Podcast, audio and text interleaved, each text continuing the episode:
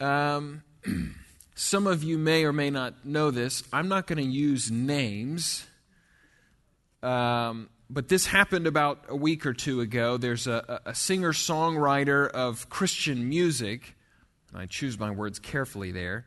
Um, a singer songwriter of Christian music who wrote on his Instagram page, uh, whatever that is, the following. And I'm going to read all this so that we have context of what's happening because we hear little bits and pieces from people if you've heard this story, but I want to I want to tell you what it actually says. So this is what this man wrote. Time for some real talk. I am genuinely losing my faith and it doesn't bother me.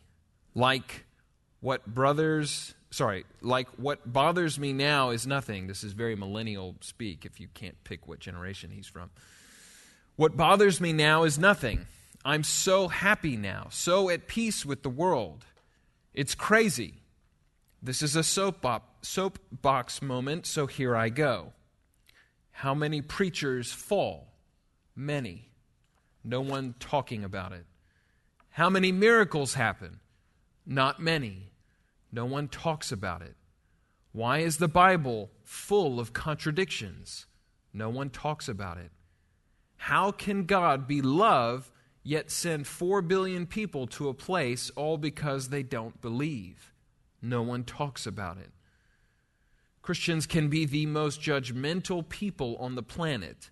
They can also be some of the most beautiful and loving people. But it's not for me. I am not in anymore. I want genuine truth, not the I just believed it kind of truth. Science keeps piercing the truth of every religion. Lots of things help people change their lives, not just one version of God. Got so much more to say, but for me, I keeping it real. Unfollow if you want. I've never been about living my life for others. All I know is what's true to me right now. And Christianity just seems to me like another religion at this point. I could go on, but I won't. Love and forgive, absolutely. Be kind, absolutely. Be generous and do good, absolutely. Some things are good no matter what you believe. Let the rain fall, the sun will come up tomorrow. Uh, I would love to dissect each one of those things and answer them, um, but that's not what we're doing today. But uh, this is a sad reality uh, for someone who has a very small view of God. Uh, this is a sad reality for someone who sits under teaching from people who have a very small view of God. In fact, this man went on again just this Monday uh, and wrote this post Dear Christianity, my message to you is one of love. Love your enemies, do good to those who persecute you. By this will all men know that you are my disciples, by the love you have for each other. No judgment, no condemnation. We are all humans, all cut from the same cloth. I know Christians don't all agree on many different doctrines, but we can all love. Love covers a multitude of sins. Love keeps no record of wrongs. Love never fails. My guess is that this person uh, received some hateful messages from Christians from his original post, and this was his response. There, there's a lot of um, there's a lot of confusion in this. There's a lot of I'm rejecting this, but I want to accept the teachings that come from it. There's a lot of confusion coming out of here. And I, you know, I think a lot of the, the thoughtful people that were writing in response, they, they felt sorry for this man. But they also, they also needed to defend the truth. what they knew was true because this person has a position of influence. They had a, a, a sizable following. And many of the people who responded to him in love wanted to make sure that those followers of his knew that his reality was not reality. That there were answers to all of the questions, that, that, that it's not that no one's talking about those things. People have been talking about those things since the beginning of time. Those questions that he's raising. And, and the issues that this, I think the issue is that this man does not have his foundations in Christ.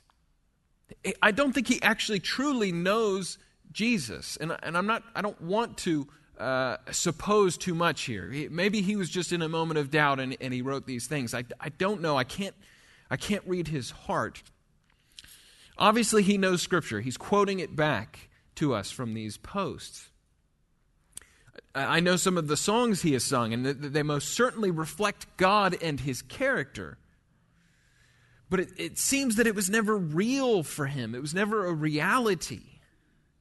He was sort of perhaps coasting on the fumes, uh, you know, whether it was that he was raised in a Christian family and never really had his own faith, or, or perhaps the fame and the popularity that came from being in that Christian music world.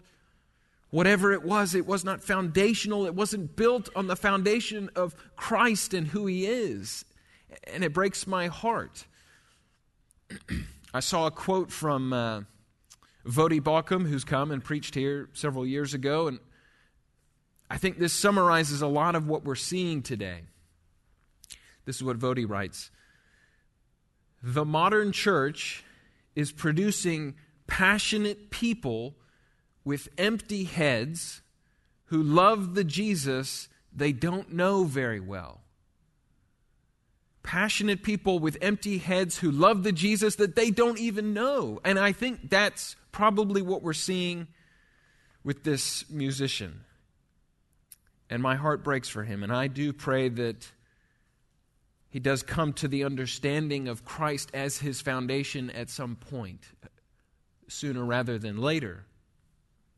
But it's just as our dear friend was, uh, Jonah was coming to an understanding of who God is in the belly of a fish, of all places. Last week we looked at uh, God's character uh, as revealed in Jonah chapter 1. We, we saw that the whole world is the Lord's, and, and there's nothing that God doesn't see. Uh, we looked at how God is sovereign over all the earth, and it is impossible to fight against this God. And finally, we saw that God is the God of surprising grace. Grace for the pagan mariners who are on the boat, grace for the Ninevites, as we'll see next week, grace for Jonah, who's being swallowed up by this fish, and ultimately, grace that came in the form of Jesus, who makes a restored relationship with God possible. And now we find Jonah in the innards of a giant fish as strange as this story always sounds, I think sometimes um, the Sunday school model, we get too familiar with the story and we don't, we've, we do not see the absurdity of what's taking place.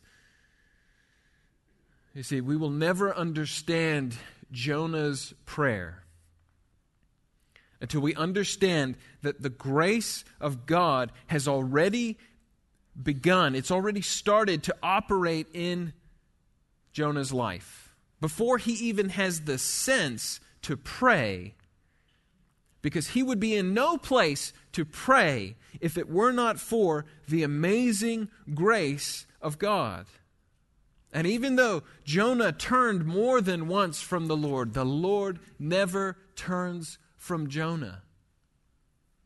And so here's this man in this absolutely bizarre place, and he's in this bizarre place because he is loved. Not because he's forgotten, but because he's loved. He is loved by the God of grace. And the God of grace is intent on turning this stubborn man from his willful desires, from what he thinks is best for him. And, and, and as we're going to do, as you, as you work through this prayer, you, you, can begin to see the heart of Jonah turning, slowly turning, slowly turning, progressively turning. Now, this was written in, a, it's in poetic form, obviously, so it's a break from the narrative, traditional narrative that we've read in chapter 1. And as in most of the Psalms, the poetic form has a, a model, and I think it represents the way that the human mind and our emotions flow. Because we don't tend to turn back immediately, do we? if we've hardened our hearts to God in some area of our lives, if we have gone astray over some issue or something, we don't tend to turn straight back and run. It takes time. There's a, uh, there's a process of being drawn back. That's what this poetic structure is showing us. And so we look at verse 2. I called out to the Lord out of my distress, and he answered me. Out of the belly of Sheol I cried, and you heard my voice. I was headed for death, and I cried out, and you responded. It's by God's grace that Jonah has a voice and an ability to cry out to God. It's by God's grace that he has an opportunity to repent. And in some sense, it's not a great start for Jonah. I called out to the Lord out of my distress. And sometimes I want to say, well, Jonah, that distress is there because of you. You caused your own distress. It's not by random chance that you are thrown over the ship into the sea. It's also not by random chance that you are now inside of this giant fish. I read this and I want Jonah to repent immediately and to confess everything right then and there. But then this passage, it forces me to look into a mirror and I realize that I don't do that either. Because the reality is that I do not run back in full confession in my sin. I, I probably pray uh, something similar to Jonah when, when something is challenging especially if, if it's a result of some p- poor decision on my part or some sinful thing that I'm clinging to, and I say, Oh, Lord, help me. When it's something that's I have brought upon myself. I think that's a reality we need to face. And yet God is gracious and He hears us. Well, verse 3, Jonah, he seems to be catching on. He's got a bit more clarity here. For you cast me into the deep, into the heart of the seas, and the flood surrounded me. He, he, he knows this is not just a consequence of living in a, in a fallen world.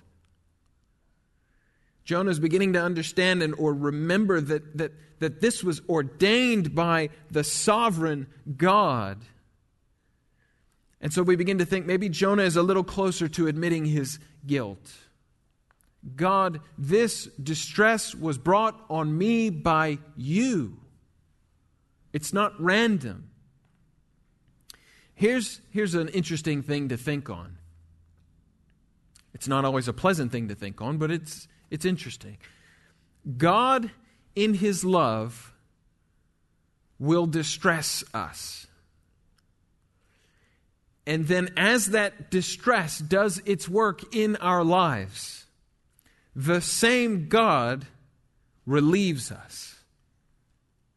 Because he is not mean, he's not fickle, he's not malicious, he's not trying to hurt us.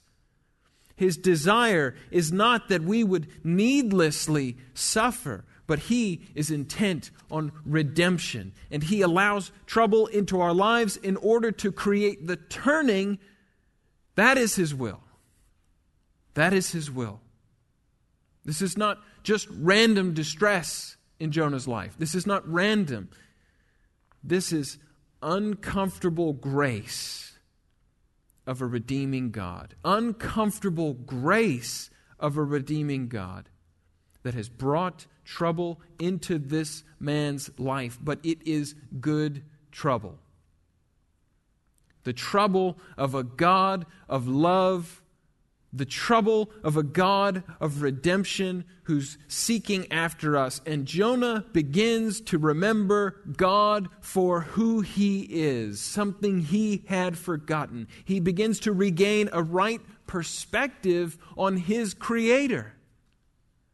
Because here's the thing God is God, He will continue to be who He is forever. He does not change. We are the ones who shift and change. We are the ones with the fickle hearts that are, are, are cast about and blowing in the wind. The question is where will we go when circumstances and challenges come our way? Do we trust God? Reminds me of the story of Robert Robertson, the man who wrote uh, Come Thou Fount. If you don't know his story, he was um, uh, when he was eight years old, uh, Robertson lost his father and his grandfather, his, his dad's father, refused to support the family uh, because he had not approved of the marriage. And so Robertson was sort of a, a re- rebellious boy growing up. And uh, with a group of friends, they sort of stumbled into one of George Whitefield's uh, evangelistic services. And hearing the preaching of Whitfield, he was moved and he converted to Christianity and he became a preacher, and his whole life had transformed and changed. And then obviously something had happened. I don't know what it is, and he had obviously walked away at some point. And he finds himself sitting on a stagecoach with a woman who begins to sing the song, Come Thou Fount. And she looks at him and she says, What did you think of that song? And here's what he replied I am the wretched man who wrote that song years ago, and I would give a thousand worlds if I could feel now as I felt then. I hope that that man who is the singer songwriter we discussed at the beginning would feel that. That he would remember if there was any sort of foundation that was there, that he would have a desire for that that people would come alongside him and remind him of the truth of the gospel, and he would desire that and not whatever this is that he has chosen. Verse 4 I am driven away from your sight, yet I shall look upon your holy temple. What a strange thing to say. Sometimes in our modern era, we, we don't fully understand these things. Jonah is beginning to think of the presence of God, the very thing he's running from, the presence of God that resided in the temple, that Shekinah glory, that, that, that a visible manifestation of God, and Jonah is beginning to turn towards the presence of God. The man who had resigned his post as a prophet and he wanted to escape the presence of God. Remember, last week we said that Jonah knows that he cannot escape the eyes of God and the sight of God, but somehow he wants to escape his presence, whatever that means. And here we see the beginning of his turning away from his own desires his, his hatred for the people of Nineveh, for the people that are not the Jewish people. And he begins to see things from God's perspective.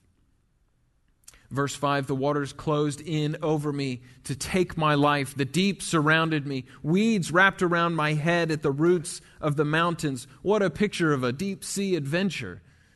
Bottom of the sea, the weeds begin to suffocate you, and it, and it feels like it's the end. What a picture of what it can feel like when we are weighed down with despair.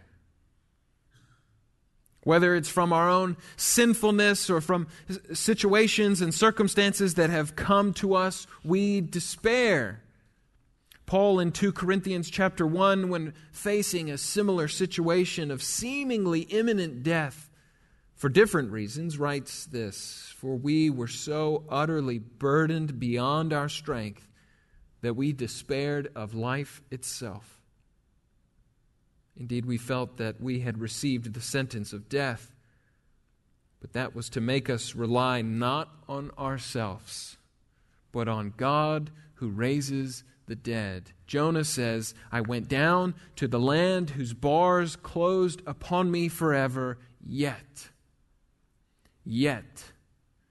Yet you brought up my life from the pit, O Lord my God.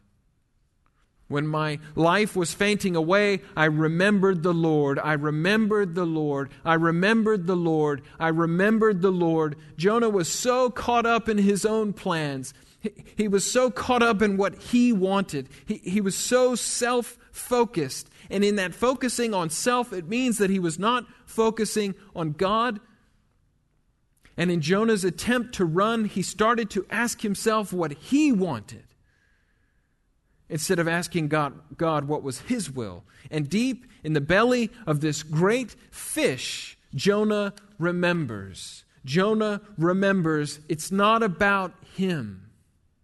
He remembers the love of God. He remembers his office as a prophet. He remembers his source of hope and source of life. He remembers the graciousness of God. This is the operation of that grace. The operation of the grace of God. God makes us rational again. He makes us love again. He makes us see again. He makes us feel again. His grace makes us alive again. Oh, to grace, how great a debtor daily I am constrained to be. Verse 8 Those who pay regard to vain idols forsake their hope of steadfast love. What is this talking about?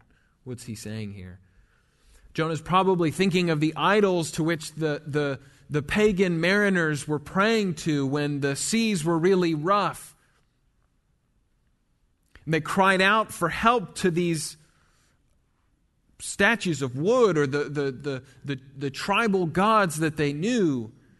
But there's no response. It reminds me of Elijah when he challenges those prophets of Baal and, and they cry out for fire to come down and burn their altar, and they're even cutting themselves with swords because they believe so wholeheartedly that these gods will respond.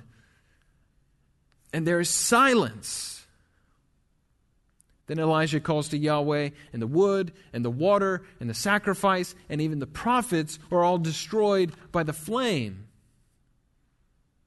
Those who pay regard to vain idols forsake their hope of steadfast love. Anything that stands between you and God, anything you place on the throne of your life, whether it be a career or a relationship or the desire for even a good thing or a ministry, because these things have become ruling things. And so you make your decisions with these things at the front of your mind. They're the first filter that everything runs through. You see things through the lens that affects whatever it is that you desire. If a career is detoured and you look at it with desire for career lenses, then that situation looks catastrophic. If a relationship ends or is stressed or strained, you look at it with a desire for relationship lenses, and that situation looks debilitating. But when we have gospel lenses, when we have Christ centered lenses and filters on, we see things differently. We see steadfast love. We have some sense of the distress being used for our good and God's glory even though we may not see the end. I had lunch um, just last week with a, a guy in his late 30s and early 40s, and he's single, and I asked him how he felt about his singleness. Now that I say that, that sounds uh, inconsiderate, but I, I think I did it gently. His response to me was that he was devastated. I'm devastated. He had this desire to be married, and he could not see past it. I told him that marriage will never fulfill whatever void he has. Marriage is not that last hole in you that you that needs to be filled in order for you to be complete. In fact, if you place that much hope in marriage, you will feel very let down by marriage. Because marriage is a great help, it is a tremendous blessing, it is a beautiful thing. But it is not easy, nor is it your everything. That foundation has to be Christ. In fact, in order for a marriage to thrive, its foundation has to be Christ. Verse 9. But I, with the voice of thanksgiving, will sacrifice to you. What is he thankful for? He is thankful for God saving him from death. He's thankful for God saving him from himself. He's headed for death. He had completely forgotten God until God pursued him and saved him from himself and from death. Uh, what does it mean by I will make sacrifice to you. Sacrifice in the Old Testament is almost always used in relation to sin. From the very beginning, the sacrifice of the animal that God uses to cover Adam and Eve's nakedness and their shame in the garden, the sacrifice of the lambs uh, during the Passover to signify God's passing over the sins of his people, the animals that are sacrificed under the law as atonement for the sins of individuals and corporately, it's almost always linked to sin. And so Jonah is no longer saying, it's just some kind of distress that's fallen on me, and you rescued me from that random distress, the, the circumstances of a fallen world. That's what it sounded like at the very beginning when he says, I called out to you and you, and you saved me in my distress. No, no. He's saying, God, it was me. It was me. I, I looked you in the face and I said, uh, No, I know where you want me to go, and my answer is no. I am not going there. I'm not going to those people. I am not doing your will. I want my way. And I will flee your presence, even if it is the last thing I do. But now I stand before you and I say the greatest problem in my life is not the general problem of trouble in a fallen world. The greatest problem in my life is my sin. The greatest problem I will face is the problem that is inside of me. And I acknowledge that. So I come with a thankful heart to offer thanksgiving to you because I acknowledge that I am my greatest problem. His conclusion salvation belongs to the Lord. I cannot save myself. I cannot outrun you. You rescued me. You rescued me from the watery grave. You rescued me from more than that. You saved my soul. Matthew chapter 12, verse 40. For just as Jonah was three days and three nights in the belly of the great fish, so will the Son of Man be there will be three days and three nights in the heart of the earth. There came a greater Jonah, and this Jonah found himself also in dire distress, but not because he had rebelled against God like the first Jonah, but rather because he was obedient and he was distressed by the plan and the purpose of God. Peter makes that clear in his first sermon in Acts that it wasn't just the work of evil men, it was the foreordained plan of God that led Jesus to the cross. He was distressed because of the redemptive plan of God, but he was not distressed because he was a sinful, rebellious man. He was distressed because he was a spotless lamb, willing to take on the sin of humanity so that redemption could become a reality. And then there was this separation from the Father and the Son. The sin that was laid upon the Son was too much for the Father to look upon in His holiness. And so he has to turn his back, breaking what up to that point had been a complete union of the Godhead. And Jesus, in the face of that, does what is the only right thing to do. He commits himself to his heavenly Father. He places himself in that moment of terrible suffering and separation into the hands of his Father, the one whose plan this was from the beginning. And he goes down into the earth. The second Jonah doesn't just face death, he dies. And then he's vindicated by his Father. He rises again, now the conqueror of sin and death. That dark moment of sin and disaster was a glorious moment of grace. And because of that moment, we can have salvation. Jonah says again, verse 9 salvation belongs to the Lord. Salvation from the, the fish, salvation from his circumstances excuse me, circumstances, but more than that, it is salvation for our eternal souls. Salvation of our eternal souls. God is the God of grace. God is the God of grace. God is the God of grace. Don't run from Him. Don't run from Him. You go to Him. He's calling to you. He has demonstrated His love and His forgiveness in the greatest way possible through His Son.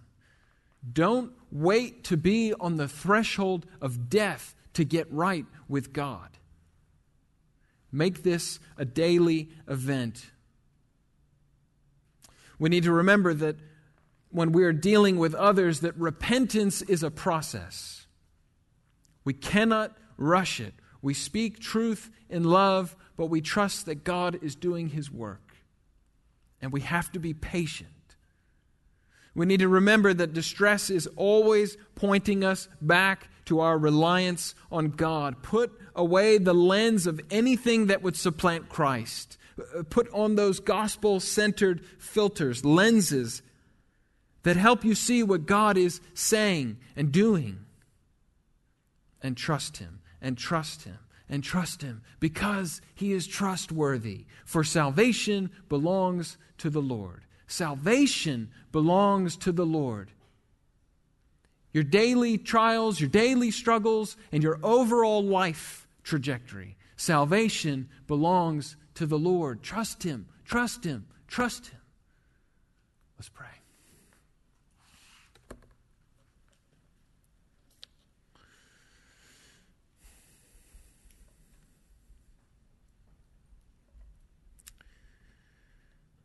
Father, we pray that this has not fallen on deaf ears. Oh, that we could learn the lesson of Jonah.